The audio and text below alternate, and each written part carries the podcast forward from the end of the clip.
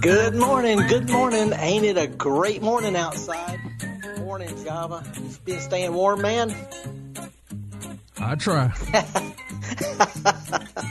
well, I am too. Hey, we're gonna be talking about gardening with the next. I know it's February, it's almost Groundhog's Day, but the next hour here at Mississippi Public Broadcast, and me and Java and the folks at MPB, uh, will be bringing gardening to you live. Got some cheesy music, got some emails, but it's a live program. So sit back after some news. We're going to come back and take your calls, your concerns, things you like to share about your garden. Here it is midwinter. We got plenty of stuff to do, plenty of stuff to talk about, and uh, we're going to take a little break and come back with more. I'm horticulturist Felder Rushing. We'll be right back here on MPB with the Gestalt Gardener. Let's get dirty.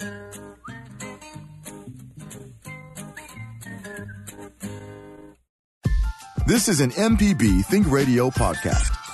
To hear previous shows, visit MPBOnline.org or download the MPB Public Radio app to listen on your iPhone or Android phone on demand.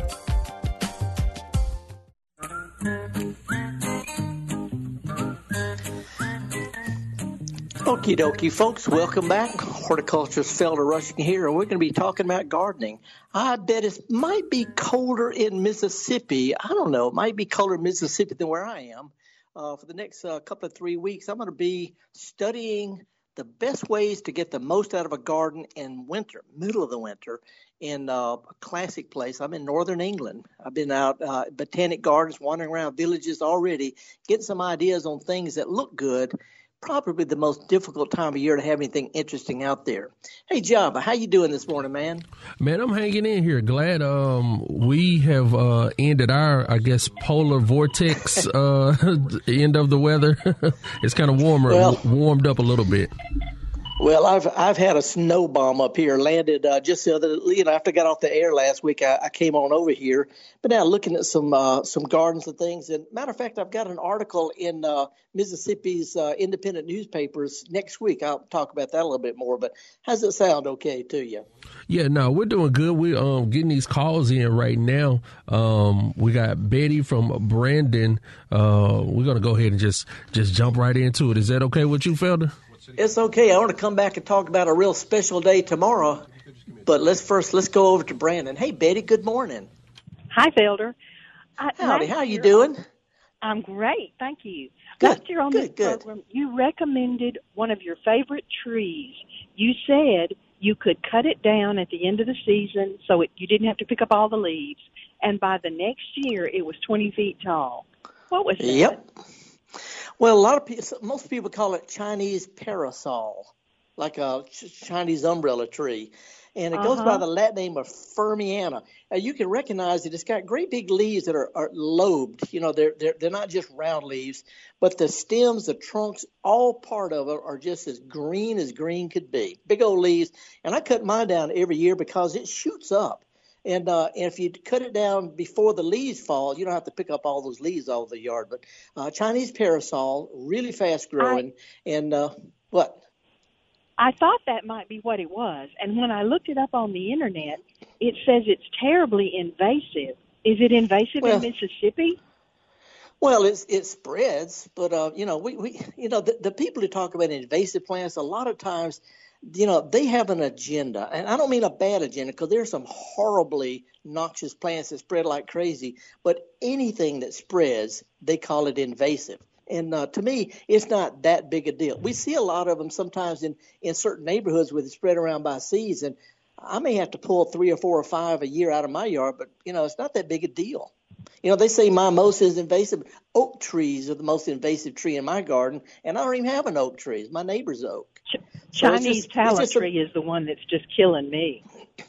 Well, it, and but you know, and oddly enough, and I, I hate to get contentious with the folks who who say it's a problem, but there are a lot of botanists who say that Chinese tallow is actually, even though it is disturbing ecosystems, uh, birds love it. so, Yes, so that's it, how it get, a problem. That's how it gets everywhere. Yeah, and it's and it's not as much of a problem uh, in central Mississippi as it is down closer to the Gulf Coast. But a Chinese tallow can spread pretty bad.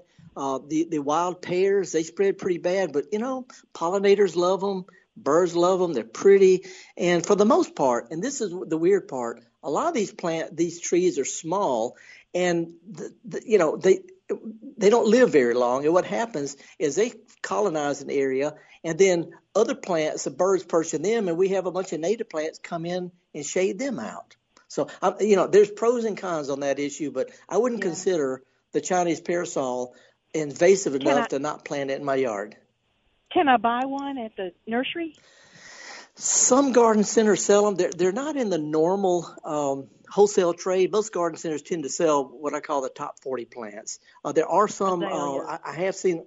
Yeah, uh, there there there is a place over in Jackson. Uh, if you'll shoot me an email, I'll tell you the name of it. That caters to landscapers, and they carry a few of them. But also, I got four or five in my yard. If you want one, they're real easy to transplant.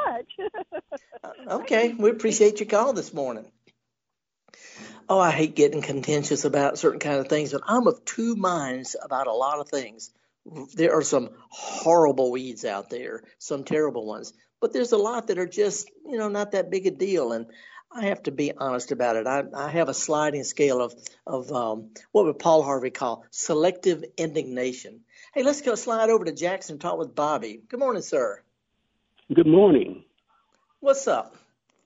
Okay, I have these bald spots in my yard, mostly due to the activities of moles, and I yeah. want to know what can I do now to start repairing those spots to get it ready, you know, for the spring? You know, just the spots where the moles have been in my yard. It looks real bad. Yeah. Yeah. Um and and these are the ones that are pushing up the tunnels as they tunnel around? Yes. Well, you know, the easiest thing to do, and this sounds like it's too too easy, but the easiest thing is just go out and just just walk them down. Just just put you know put one foot in another and just step them down. Moles, unless you get rid of the moles, it's just going to keep coming back. And usually it's just only one or two. You can get a mole trap, but uh, they're not really active until it start the the ground starts warming up in the springtime. So I would just you know walk them down and and uh, sometime in the spring fertilize your grass and help it spread over the, the a little bit better. Okay. All righty. All right. Hey, appreciate your call. Okay. Mm-hmm. By the way, appreciate it, Bobby. By the way, folks, it's way too early to fertilize the grass. I don't want to sound like a broken record. I don't care. It doesn't matter to me. But I'm trained in turf management. But I look at it from the lawn's point of view, the grass's point of view. And the grass says, don't give me any fertilizer until after I've been mowed a time or two in the spring.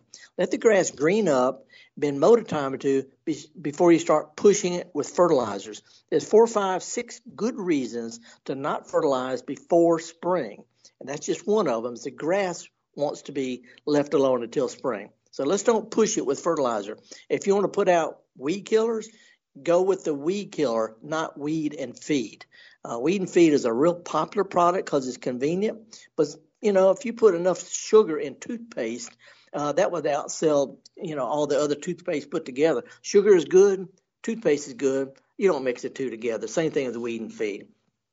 And let's slide down to Mobile, down the Gulf Coast. Hey, John, how are you, sir? Yes, sir. Um, can you hear me? Yeah, I sure can. How about you? Can, do I sound? Yeah, I coming across okay? Fine. It's hard Good. to believe What's you're up? over in England right now. Listen, I have a question for you. Uh, when I moved in my house in Mobile, I had two great oak trees in front of me. I think yeah. they're water oak. They're large leaved plants. They drop a lot of leaves, but they've been a blessing. Um, I'm thinking about the generation that comes next after me. Um, yeah. I'm, what I'm looking for is to plant another tree that some, so someone can enjoy that tree as much as I've enjoyed these trees. I'm looking at wanting an oak, something that will provide shade to the house it, it may take 40 years or whatever, but at least someone will uh, enjoy that tree once I've left. Well, it's it's a good idea, but there's there's there's several trees that do really well down there. Um, I'm going to throw throw three of them out that a lot of people don't even think about as what I call legacy trees. One is bald cypress, regular old bald cypress like you see out in the swamps. It grows great in poor soils, and it doesn't it's not a leaf litter problem, and they grow straight up real fast. So if you put them fairly close to the side of a house, they will shade it uh, in the in the afternoon, and they'll be there just about longer than anything except maybe a cedar or a magnolia. But bald cypress are really pretty fast growing, and they live a long time, and, and they're bald, pretty plants. Bald cypress, B A L L. Yeah, just bald cypress. No, no, no, B A L D. Uh, most B-A-L-D. people just call them cypress. Yeah, just it's the kind of cypress trees you see out in the swamps and stuff. It's a great. Okay. I, I, I plant them against the west side of my house because they get grow straight up, aren't a leaf litter problem, and give good shade. Uh, there's another smaller tree that's pretty fast growing that lives a long time, and uh, believe it or not, it's a Chinese elm. Some people call them Drake, G D R A K E. But Drake elm is a good one. It's a fairly small tree, but it gets plenty size, got pretty bark, and uh, it's less likely to blow over in a hurricane than some of these other trees. So those are good, and also also the live oak tree, which is native to the Gulf Coast. See, so th- those are three pretty good ones right there. That's what I want. And, they and they they won't take sixty years. You know, uh, five or six years, you can really enjoy them yourself. That's good. You've done a good job. You can go home now. Thank you. I appreciate that. I appreciate that. Uh, one thing I did not mention, to John, is, and this is something I learned. I worked at a tree nursery. We planted trees in fields. We planted containers. We dug them out of the fields. We landscaped with them. In my own garden, when I want a tree, I want fast, I want dependable, I want it to do the best possible in the shortest amount of time. And believe it or not, a small tree will outgrow a bigger tree of the same species every time. You got a choice between a knee high or a or a ten foot plant. I'd go with the knee high plant every single time. And believe me, I've got forty something years of planting trees experience to stand behind that. That's so, hey Java, yeah, okay, okay. Well, I appreciate it, John. Good luck on it, man. I yes, sir, Phil. What's up? I got an email last week from a lady who wanted. She said she plant stuff and look good for two or three years and then die. I got two simple tricks for planting stuff: dig a wide hole and then loosen up the bark in the potting soil and you pull it out of the pot. A lot of people don't do that, and they end up with a, a, a root say just like the pot. Hey, uh, have you ever heard of whistle pig? now that's you, you. You got me on that one. Whistle pig is an old country name for a plant for for for a, a critter uh, that we call uh, groundhogs. Ah, groundhog yeah. Okay, okay. Actually, in the South, we call them woodchucks. A woodchuck and a groundhog are the same thing. Big old. They're they're like rats. They're rodents that can get up to twenty pounds. So uh, anyway, they can really wreck a garden. I'd like to find out if anybody listening down close to the Gulf Coast has ever seen one, because usually they're from, you know, here in Jackson, further north. So um, anyway, tomorrow's Groundhog Day. Have you heard of it before? Oh yeah, uh, that's that's one of my favorite movies with uh, Bill Murray. yes, we're waiting for the seer of seers, Punxsutawney Phil. He lives in a place called Knob Hill, Pennsylvania. Uh, it's supposed to be if he sees his shadow, it's going to mean a longer winter. And when we come back from a little break, we can take your phone calls. It's toll free 1 877 MPB ring. 877 MPB ring. Um, and when we come back from this break, before we go to the phone calls, I'm going to explain a little bit about where Groundhog Day came from. I'm horticulturist Felder Rushing. You've tuned in to Mississippi Public Broadcasting Weekly Garden Party. We call it the Gestalt Gardener. We're going to take a really, really short break. Come back with your phone calls, some announcements about events that are coming up, see what else is going on. But give us a call, won't you? We'll be right back.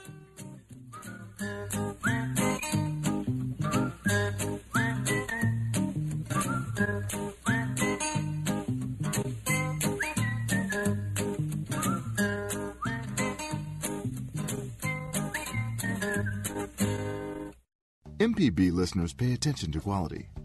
They look for quality in their work and their daily lives. If your business cares about quality customers, look to MPB.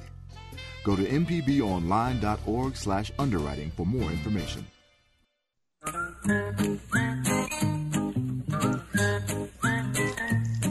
Alrighty, folks, welcome back to again Horticulturist Felder Rushing. Yes, I am a long ways away. I'm about oh, about 5,000 miles as a crow flies over in northern England, uh, where I'm visiting uh, gardens for ideas in the wintertime. Now, keep in mind, just two weeks ago, two weeks ago, it's hard to believe, I was in South Florida visiting botanical gardens, trying to see what grows well that far south in tropical areas. Now I'm seeing what grows in extreme northern areas, and I'm trying to find a happy blend of what's that old Steeler Wheel song, Stuck in the Middle with You? We're stuck in the middle. And there are plants that look tropical. There are plants that grow in Canada. But the most important thing is what looks good this time of year. Spring is easy. Summer's kind of easy, kind of hot, not fun to be out there. Fall color is easy where we live. but what looks good first week in February, and you can put in your yard and have something that looks good. I'm going to share a few of those ideas um, with you in just a minute. But and before we go to uh, to Alabama, let me mention this. Uh, Java talking about Groundhog Day. Uh, a lot of people don't realize it started as kind of a religious superstition. Uh, uh, church members used to bring their candles to be blessed at the church for the coming year. There was even a, an English rhyme that went, "If Candlemas be fair and bright, come winter." Have another flight. If Candlemas brings clouds and rain, Go winter and come not again. Anyway, the Germans introduced an animal. They they said if a hedgehog saw a shadow on Candlemas Day, which is February the second, there'd be a second winter or six more weeks of bad weather. In uh, 1886, German settlers uh, in north central Pennsylvania didn't have any hedgehogs. So they dug out a hibernating groundhog, and the rest is knob hill history. So that's what Groundhog Day is all about. Hey, now let's go over to Alabama, to Northwest Alabama, Hamilton. Hey, Mark, good morning. Hey, thank you for taking my call. Sure. What's up? Look, um, about uh, two or three years ago, I lost several trees, fruit trees that I had planted, and they all had what I want to call moss growing on them. That sort of light blue green stuff yeah. that grows. I guess it's a type of moss.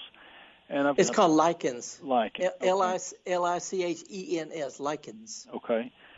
I'm getting the same thing again, and I'm wondering if that stuff's what killed all of those because everyone that got the lichen died, and now I'm getting yeah. it again, and I'm wondering if it's uh, if it's hazardous to the plants. Well, and this is a real interesting question. Most people see the the the lichens growing on a tree that's dying, and they logically assume that's killing the tree. And the truth is, they're the symptom that the tree's not growing well in the first place. Been hit with a lawnmower, uh, it's in bad dirt, it wasn't planted right, it's old, it's been diseased, it's uh, hard drought. Anything that weakens a plant, uh, they can't shed the lichen. We see lichens growing on tombstones and rocks and iron bridge railings, literally.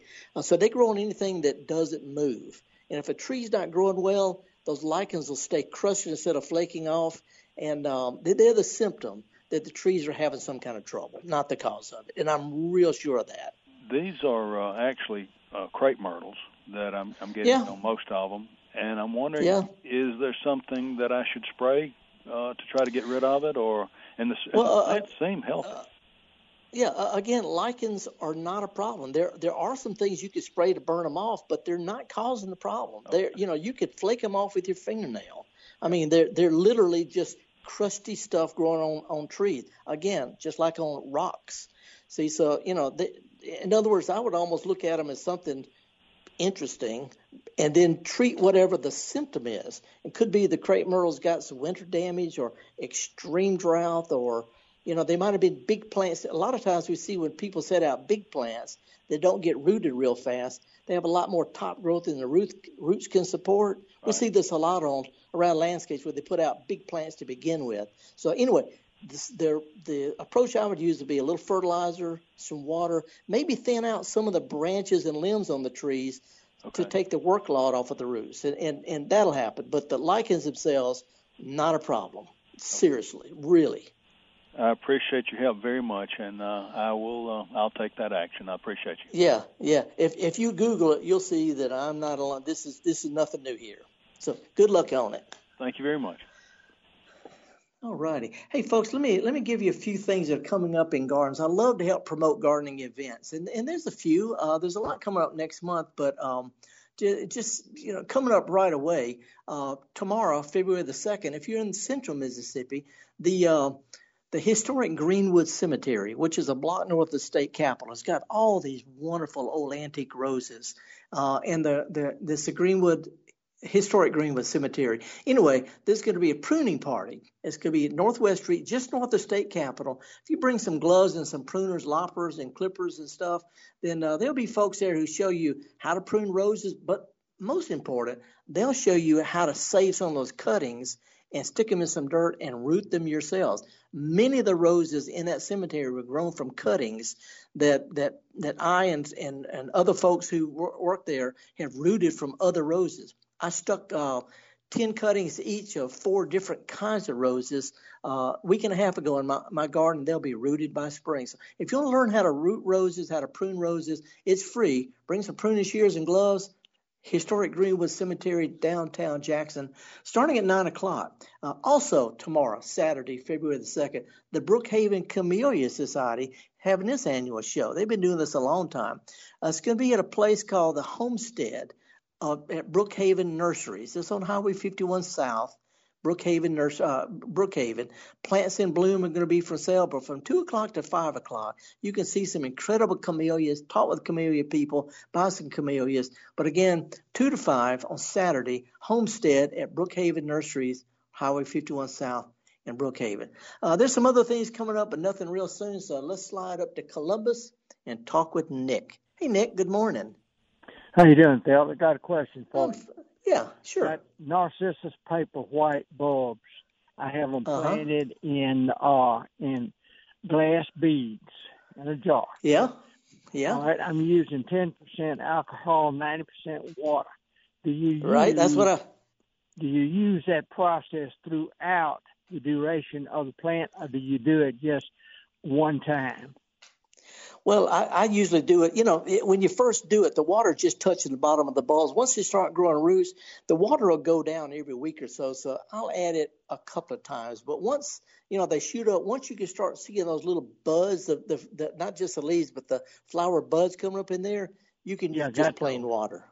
Yeah, then I, what I would do is I would actually pour it out and rinse it a little bit because sometimes the alcohol can kill a few roots and the water gets stinky. So what I what I've done, and I did this just last week, uh, is uh, pour pour that water off and replace it with some kind of uh, room temperature water, and they'll come right on. All right, I got they're up. They're up about uh, six eight inches, and they've already got buds on the top of them. But I didn't yeah, know that's whether it. you continue. I didn't know whether you continue to add the alcohol when you add water. No, no, all we're trying to do is stunt their roots and stunt their stems, and once that ha- once they start to bloom, it's all over. Just just go ahead and enjoy it. But I'll just and I'd smell the water. If it's starting to smell kind of funky, just rinse it in some room temperature water and replace it with clear water, and it'll do fine. But they're they're going to be blooming within a week and a half. Oh yeah, well they they're not far from blooming now. The, the, the buds there you go. real heavy. They've gotten real. There heavy. you go. All righty, appreciate, appreciate it. Thank you. Okay, bye bye. All righty. You know, Job, I was talking about upcoming events. Those are the two things that I've got on my calendar for right now. But I will throw out something that's it's not related to gardening at all, but it's a personal thing. Uh, back in the uh, late 1960s, early 1970s, we were involved in a war overseas. It was not real popular at that time. I was about to be drafted, so I enlisted and became a member of the United States Navy Band. And uh, sounds kind of weird, but you know, I was on an aircraft carrier with bombers landing on my roof. But um, has had a lot of fun. They're small, they're professional, they have a lot of fun. Uh, and the U.S. Navy Band is going to be in Pearl, Mississippi on February the 24th. It's a free concert, Pearl, Mississippi. Uh, start at 3 o'clock in the afternoon. I'll give some more details if anybody's interested, but it's a free concert, small group of, of uh, really fun loving, fairly young professional musicians called the United States Navy Band. I'm a proud member of that group and uh, wish I was going to be there. Might, might make it, who knows? Uh, anyway, not related gardening, but it's a personal thing. I have now, a soft spot for veteran. Yeah. What? Now I was going to say, um, what, I know you said this before, but what instrument did you play in the band? Well, I hate to hate to say that we were a bunch of anarchists because we swapped each other's instruments. You know, I usually played trombone, but I would do baritone, saxophone, whatever, because you know we all knew the songs. Oh, okay, but, okay. Uh, but we, we were doing concerts. You know, I'm not talking about parades and, and ceremonies. When we do concerts, I was a trombone player. Well, matter I, of fact, I, I play. I don't think I've ever told you this, but I, I played baritone saxophone in my in my concert uh, in my high school concert band. you know, it, t- t- t- takes a big guy to fill that thing up. Yes, sir. yes, sir. Sax is incredible, incredible. One one of my favorite uh, weird instruments. I shouldn't say weird. You know what I'm saying. You got a honk on a bari, sax. And it's a the, the the case is just um uh it's just very very big. But um we got well let's before we go to this cheesy tune because you you queued up something um I guess right on time for for Groundhog's Day I, sh- I should say. Yep. But uh we classic too. We have V in uh in Waynesboro um who wants who wants to talk with you this morning. Okay, let's go down to Wayne County. What's up, V? Hey. Hi, I enjoy your show here in Wayne County and would love to follow your events around Mississippi. My question is how to um root rosebush trimmings. I cut my neighbor. My neighbor's had a rosebush. Oh, it ought to be about five feet tall, and it was stringy, and um she wasn't taking care of it. So I went there and I pruned it the best I could. And I have these uh-huh. trimmings, and I'm wondering how to root and to root the trimmings and fertilize her um, rose bush. Okay. Did, did have you already pruned the rose? I did. Did you cut it really hard? Did she get mad at you? Because if she didn't get mad at you, you didn't cut it far enough. Oh, she didn't. she didn't even. She she let me have it. So cut a couple. Of, I I I cut them back to a couple of feet high. Well, I did uh, that. Anyway, it's about two or three feet high. Yeah. That's fine. Now, the way to root roses, when I was in the studio last week, I showed uh, Java a, a cutting like I take. Usually, I'm gonna, you know, the stuff at the very end doesn't root well, and that big old stuff at the base doesn't root. I, I shoot for for cuttings that are about the size of a pencil. You know, you and I are probably old enough to remember what a pencil is. Kids don't, but not quite as big around as a pencil and not quite as long. But you know, usually you can get two or three cuttings off a long stem somewhere in the middle of that stem pieces about the size of a cutting. And uh, what I do, V, is I work up the dirt in a, like a flower bed. I plant pansies and violas in the wintertime. And what I do is I just stick these cuttings down in between those plants about halfway in, and I leave them alone. Just water the, the, the flowers. And by the time it's time to pull the flowers up in the summer to put summer stuff out, roses have rooted. They, they, they root at, you know, they don't root in the winter. They root sort of in the early spring. So I just put them between pansies and stuff and dig them up sometime in May and they're ready to go. But about the size of a pencil. Okay, and from the middle of the long the long stem. Right. The the st- the stuff you know if you got if you got a stem, the stuff at the end really doesn't root that well. Uh, and the big you know at the base of the stem is big as my finger, my little finger, pencil size.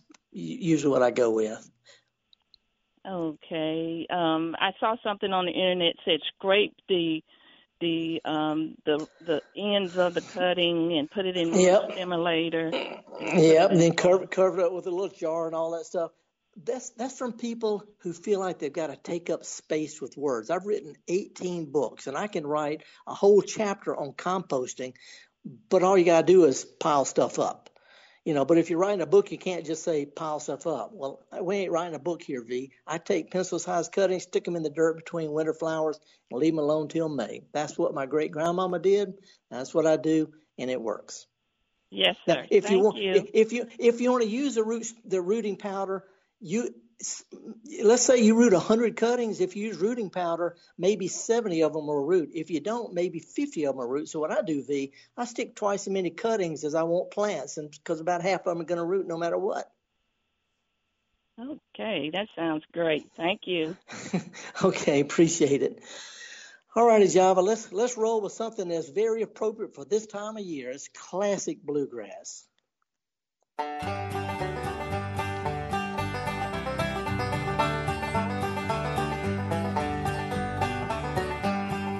Look out my window and what do I see? Look out my window and what do I see? There's a groundhog hiding behind a tree. Whoa, groundhog. Now he's running for the shed. The groundhog's running for the shed. Well, I guess that's where he makes his bed. Whoa, groundhog.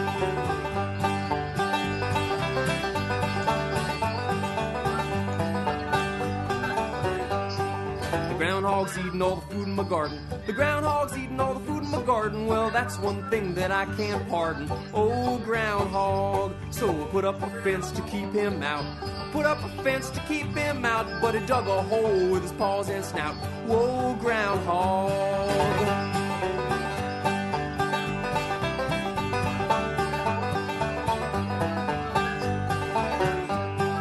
groundhog's got himself a wife. The groundhog's got himself a wife, and I guess he has a real good life. Oh, groundhog. Groundhog's got himself some kids. The groundhog's got himself some kids. Well, look what those baby groundhogs did. Oh, groundhog. Whoa, groundhog. Whoa, groundhog. Whoa, groundhog.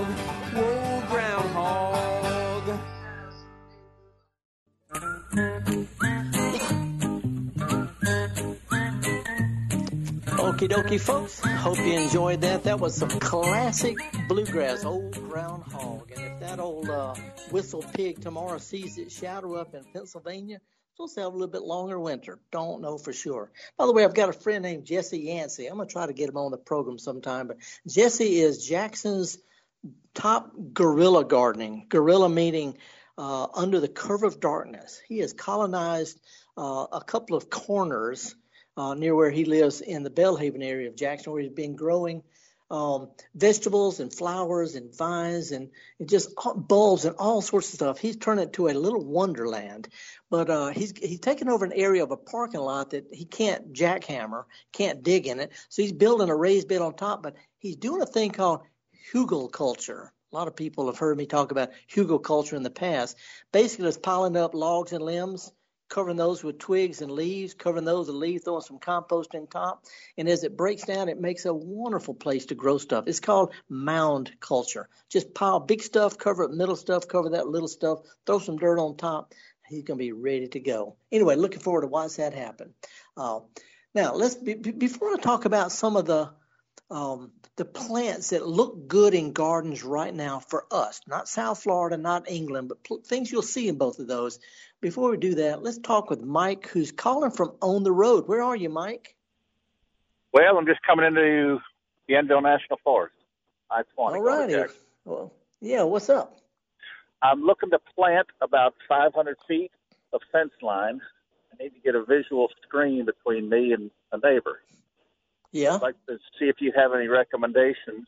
Uh, east Central, oh, yeah. south of Meridian. Uh, something will grow yeah. in quick and, and thick. Yeah, uh, I do have a couple of ideas. And by the way, we can follow it up if you want to with an email. If you want to shoot me an email, uh, get a little bit more detail. But in a nutshell, whatever grows fast is should be seen as temporary. So plant you some long, some some things that could be there a while with fast stuff in between. Okay, because the fast stuff it'll jump, and you can grow stuff if you want to. Uh, we, uh, that are fast growing, like um, uh, ligustrum, old fashioned, plain old Japanese ligustrum. Get some small ones, and they will double in size the first two years. So a small plants can outgrow a bigger plant.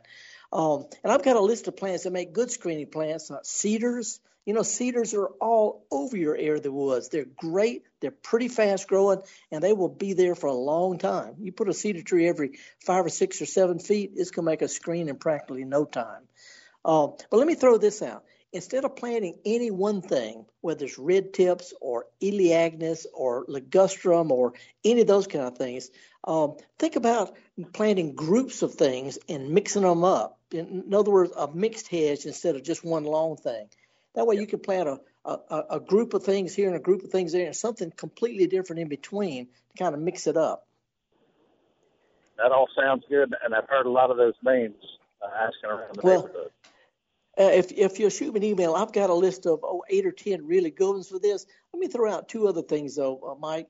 If you'll plant a small plant again, will always first of all be cheaper and it will actually outgrow a bigger one. But if you'll dig, if you'll till up the area maybe four feet wide, you know, the the what makes them grow fast is side roots. So if you can work up an area three or four feet across, and then whatever you buy, loosen up the potting soil and roots. And then when you put them in the ground, cover it with a thick layer of bark or some other kind of mulch, then they'll have side roots quicker than anything else you could do. That's what makes them jump up.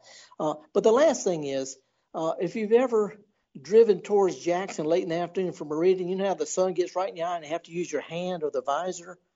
Right. That's called a that's called a baffle. And if you look at the places that are specifically irritating, you know, the view that you really don't like, it doesn't matter what it could be a house, could be somebody I don't know. But if you put a couple of fence, a couple of posts about oh six or eight feet apart, and then get you some lattice put in between them up off the ground, sort of like holding your hand up in the sky to shade your eyes from the sun. Those are called baffles. Baffles. You could put two or three of those in strategic spots a little bit closer to the house, and they will shade. I mean, they'll shield a much bigger area instantly cheaply while your other plants get some size on them. Great. That makes sense? Yes, it does. Okay, Baffle. I'll follow you up with an email. okay, do do that because I get a lot of calls about this. And by the way, folks, if you have questions during the uh, week about gardening, I try to catch up on every now and then. One gets bounced back, and I, I don't hear about it. But shoot us an email anytime. Garden at mpbonline.org. I got a list of some really good plants and fruit plants and house plants and Uh, you know vegetable all all the, just email me because we can get a little bit more detail that way. Meanwhile, let's slide over to I don't even Maxine, where is Waterford? Hello? Yes, where where is Waterford? Are you calling from Waterford? Yes, this this going south, headed out of Oxford, right below Abbeville. Okay, okay. You got to be going there to get there. Going toward Holly Springs. There you go. What I call up in the nosebleed part of North Mississippi. So what, what can I help you with? That's uh, the ice box. It's getting cold up there. Can you call in Mississippi in Waterford? You bet. What can what can I help you with today? I'm sorry, Phil. I can't hardly hear you because I'm on the road and I'm using my cell phone. And okay. It's hard for me to hear okay. and understand what you're asking. Okay. What can I help you with? That's okay. What can I help you with? I have an Easter lily, and um, it's just hard for me to keep it alive. The the leaves are drying up and falling off. I keep it watered, but that doesn't seem to be helping. And I keep in it in the house at room temperature. Yeah. Here, here's the deal, Maxine. Easter lilies are not good house plants. They want to be outside. They grow them in pots just for Easter, and after that, you put it out in the yard, and it'll come back every year as a as a as a yard plant. But they're hard to keep alive indoors, low light, low humidity, and cool temperatures. So, um, and what I do is I would just think about planting out in the yard this spring because it'll come back every year. Every year. It won't bloom for Easter, but it'll bloom in May. But I I put Easter lily in a flower bed outside. It's hard okay. to grow indoors. Okay. I thought it was a house plant. I didn't know. well, and, and, see, here's the other thing: is when they live outside, they always die down in the wintertime and then uh-huh. they come back up in the and they come back up in the spring. That's the reason that you know they're not good year-round plants. They want to die down in the fall and then come back in the spring. So that's how I treat it. Okay, okay. Thank you for I, that. I, I, let me let me throw out one other thing, Maxine. You go to a store and buy you some plastic Easter lilies and stick them in the pot. Nobody but you and me will know. okay, I tried it. Thank you. Appreciate you calling. Now, hands on the wheel. Bye. Okay, let's talk to Bernie. Bernie, what's going on in Kosciusko, ma'am? Hi, it's Benny. Benny, um, Benny. Okay, bifocals. I don't care whether I'm in Mississippi or in England. Bifocals really mess me up. So uh, what's yeah. up, Benny? Um, Bernie. Benny. you were talking about trees earlier, and uh, our family was looking to plant. Uh, originally, it was going to be a white oak in our family cemetery at the front of the cemetery, but right. Uh, my concern was that in future years, I know these grandchildren uh, will not be coming to, uh, um, you know, clean up and everything. And I think thought oak produces a lot of uh, seed, so a lot of other trees might grow. So that was right. So then I was switching to a maple. Would that be uh-huh. sufficient? Uh-huh. yeah, maple will do fine, but but but Benny, any kind of plant, you know, they're going to have to. No matter what you plant here in the South, tr- birds are going to perch in it. They're going to drop seeds on the ground. You're going to get weeds. So somebody at least every year or two is going to have to clean out from under, no matter what you plant, except for a magnolia tree magnolia trees are you know they're dense nothing grow up under them they drop their leaves they, they mulch themselves. So you might want to think about a magnolia tree because it's a state flower state tree and it'll live 150 200 years with no care at all. Oh. But uh, uh any any kind of tree that drops its leaves you're going to have winter weeds you're going to somebody's got to get out there and clean up under it. Uh, but a maple would do fine an oak would do fine any of those kind of plants would do fine but you want something that's going to last a long time think about something sturdy like a like a cedar tree or a magnolia tree that are just really durable, live for a long time, and uh, you don't have a problem with weeds under them. That's what okay. I would do. Well, yeah. Well, my concern was that uh, other trees would grow from those seeds that were dropping, and yeah. well, that's what the whole area. Yeah, that overgrown. That was well, yeah, and, and that's true, but they're going to come from woods from a mile away anyway. So I would I would plant mostly what pleases you. Uh, but if you want something that's going to be fairly, uh, you know, stay in one spot, um, cedar trees, magnolia trees, cypress trees, they'll last a long, long time. Okay. Uh, you know, you you know, you might even want to think about planting something that's, uh, you know, that is going to perform at whatever time of year you think people are going to be out visiting. You know, that's another thing to keep. in The the one tree I would not plant, and I hate to say this, is a crepe myrtle tree. Everybody loves crepe myrtles, but they got a problem coming down the road, and we're not going to be able to take care of it, except in unusual or extreme circumstances. So I would not plant a crepe myrtle. Okay. Um, I, so I anyway, that. I have. Well, Benny, I've got a list of some really good plants that grow well without a lot of problems in cemeteries. Matter of fact, I call the list plants that dead people can grow. if you want a list of that, shoot me an email. I'll I'll help you with that because I know you want something that's going to memorial that's not going to cause people problem down the road, and I got a list of them. Okay, great. I will email you then. Okay, appreciate it. Please, okay, it. sure. It's garden at mpbonline.org. Dot org. Got it? Okay, doke, folks, we're going to take a real quick break for um, underwriters. And when we come back, we got time to take some phone calls. You want to shoot us a, a phone call, 1 877 MPB Ring. I also have a list of plants that look great this time of year. I mean, terrific, low maintenance, durable, hardy, mid south coast to North Mississippi and Tennessee plants that perform in February.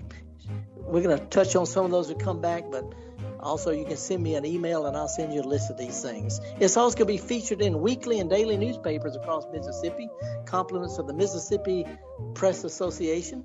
They carry my columns every week. But meanwhile, I'm horticulturist Felder Rushing. This is Mississippi Public Broadcasting. We're going to take a real quick break and come right back.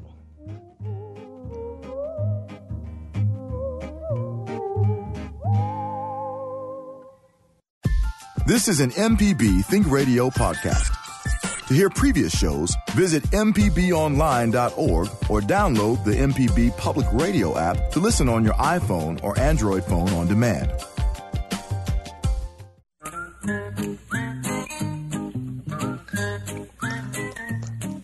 Okie dokie, folks. Welcome back. Horticulturist Felder Rushing. I like to, uh, I was t- explaining to Job at the beginning of the program, I am in a very cold place. It got down to uh, what we would call five or ten degrees here. There's a foot of snow on the ground outside.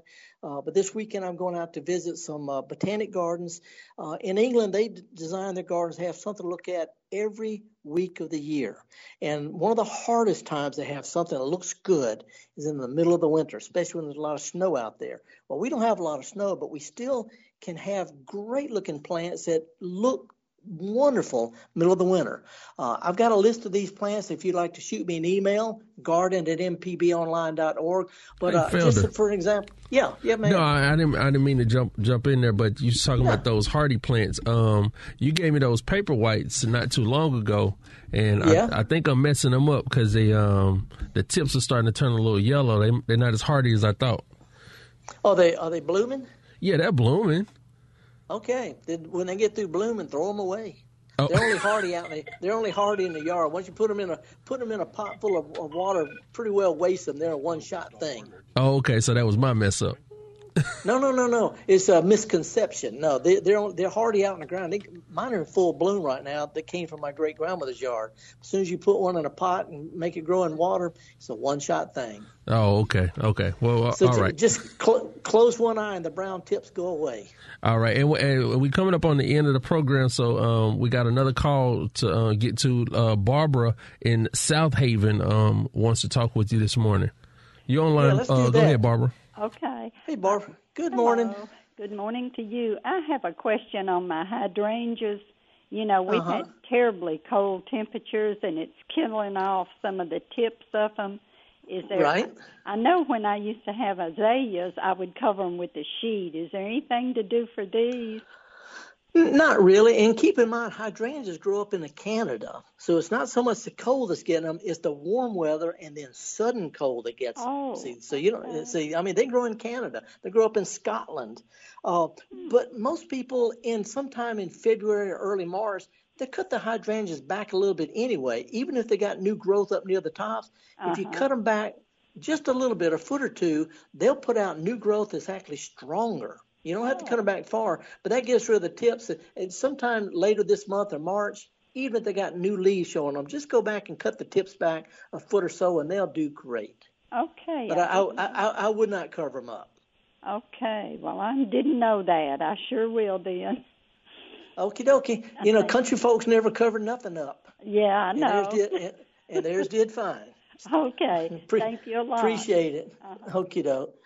Now let's talk to uh is it Barbara or Billy? It's Billy. No, Bill, Billy in Brandon. It was Barbara in Southaven. What's Actually, up, Billy? it's Billy in Benson. don't mind. I'm, I'm here. I got bifocals, man. What's up? He asked a question about hot pepper. I got some seeds of hot pepper that's supposed to be the hottest pepper in the known universe. Is there anything I can do to enhance the germination, or just put warm water on it when the time comes? Well, what, one th- one thing you can do is wait as long as you can. I got friends who start stuff now. I, you know, you have all summer to make hot peppers, so I'd wait till March before I started them. Uh, yeah. And you don't even have to put hot water on them. Just just soak them a little bit, plant them, and then if you start them in little pots, cover the pots up with some Saran wrap or something. Don't put them in the sunshine, but that Saran wrap over the top of the potting soil will keep it humid. What they need uh-huh. is humid and warmth. So if you'll plant them in some moist potting soil, cover it with some Saran wrap, and put them in a place that's warm but not hot sun, they'll jump. I got you. So I'll do that, and I appreciate that. Thank you, sir. Okay. Hey, hey, hey, hey! Let us know how they do, because uh, I mean, I've grown the jolokia, the the naga pepper, the scorpion pepper, some of the hottest pepper. There's one called the the Dorset jolokia that may be what you're growing, and they'll eat you it's up. But, but look, it's, it's not the bhut jolokia; it's the smoking Ed's Carolina Reaper. I, I, know, I know about the Carolina Reaper. It'll kill you, man. Be careful with it and wash your hands before you rub your eyes. I'll do it. Thank you, sir. Appreciate it. You, you bet. Appreciate your call. Okay. I don't know if we have time for any more calls. What do you think, Java? Starting to get towards the end there. Yeah, I think we. I think we. I've I've x out the line. So if anybody else has a question, they need to uh, send them to your email, and uh, and and you do respond. I think some people um, have a, a, kind of a misconception about sending emails, but um, Felder will respond back to you with the answer to your question. I do. It's not like I got a real job. Well, I'm snowed in till tomorrow anyway. But uh, I was going to talk about some of the plants that look great the first week in in uh, uh, February. Let me just throw out real quick because I know we're at the end of time, but evergreen stuff like palmetto and aspidistra, uh, variegated yucca, ligustrum, little gem magnolia, they provide the backbone arborvitae. They give you the, that, that texture and structure, winter bones. But then you can uh, add stuff like camellia. Flowering quince is in full bloom. Winter honeysuckle, so fragrant. Japanese apricot uh, is an unbelievable flowering plant for the dead of winter mahonia with the yellow flowers. Uh, we have all sorts of those kind of things, uh, but also things with berries like nandinas and pyracantha and, and different kinds of hollies. They, they look good. Uh, then if you put out there some paper white narcissus, some of these colorful creeping sedums, uh, some kale, pansies, violas, dusty miller, and winter hellebores. There's a perennial called hellebore that's in full bloom in my garden, middle of the winter. Regardless of your garden style, contemporary, Southern, or Japanese, English, uh, suburban ranch style, you can have a collection of evergreen shrubs, flowering shrubs, uh, skirting perennials, and a few annuals in a pot that look fantastic in the dead of winter. Something to warm your heart on a cold winter day.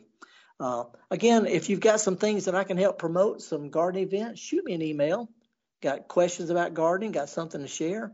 Shoot me an email. Got to need a list of plants that'll do well in different conditions? Shoot me an email. Over the years, I've come up with some real short, some very concise, well thought out research lists of plants that simply won't die in the deep south. This is, this is what I do. The uh, Gestalt Gardens production of Mississippi Public Broadcasting. Me and Java Chapman have been having a good time bringing this to you. my bifocals and I are sort of muddling through. But if you have a chance this week, a chance take a kid, any kid, to a garden center, take them out there, show them how to find a few plants and put out there that'll be there through the springtime. Who knows? Maybe the rest of their life. Show them how to do what we do best, and that's get dirty. Hey, don't forget to drink water because even in the wintertime we can dry out. Get a little sunshine; it'll cheer you up. And uh, we'll be talking with you next week right here on Mississippi Public Broadcasting. Thanks for calling.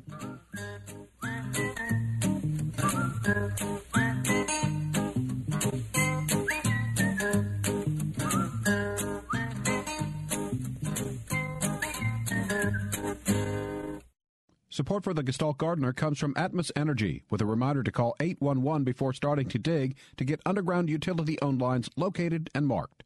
It's free, it's safe, and it's the law.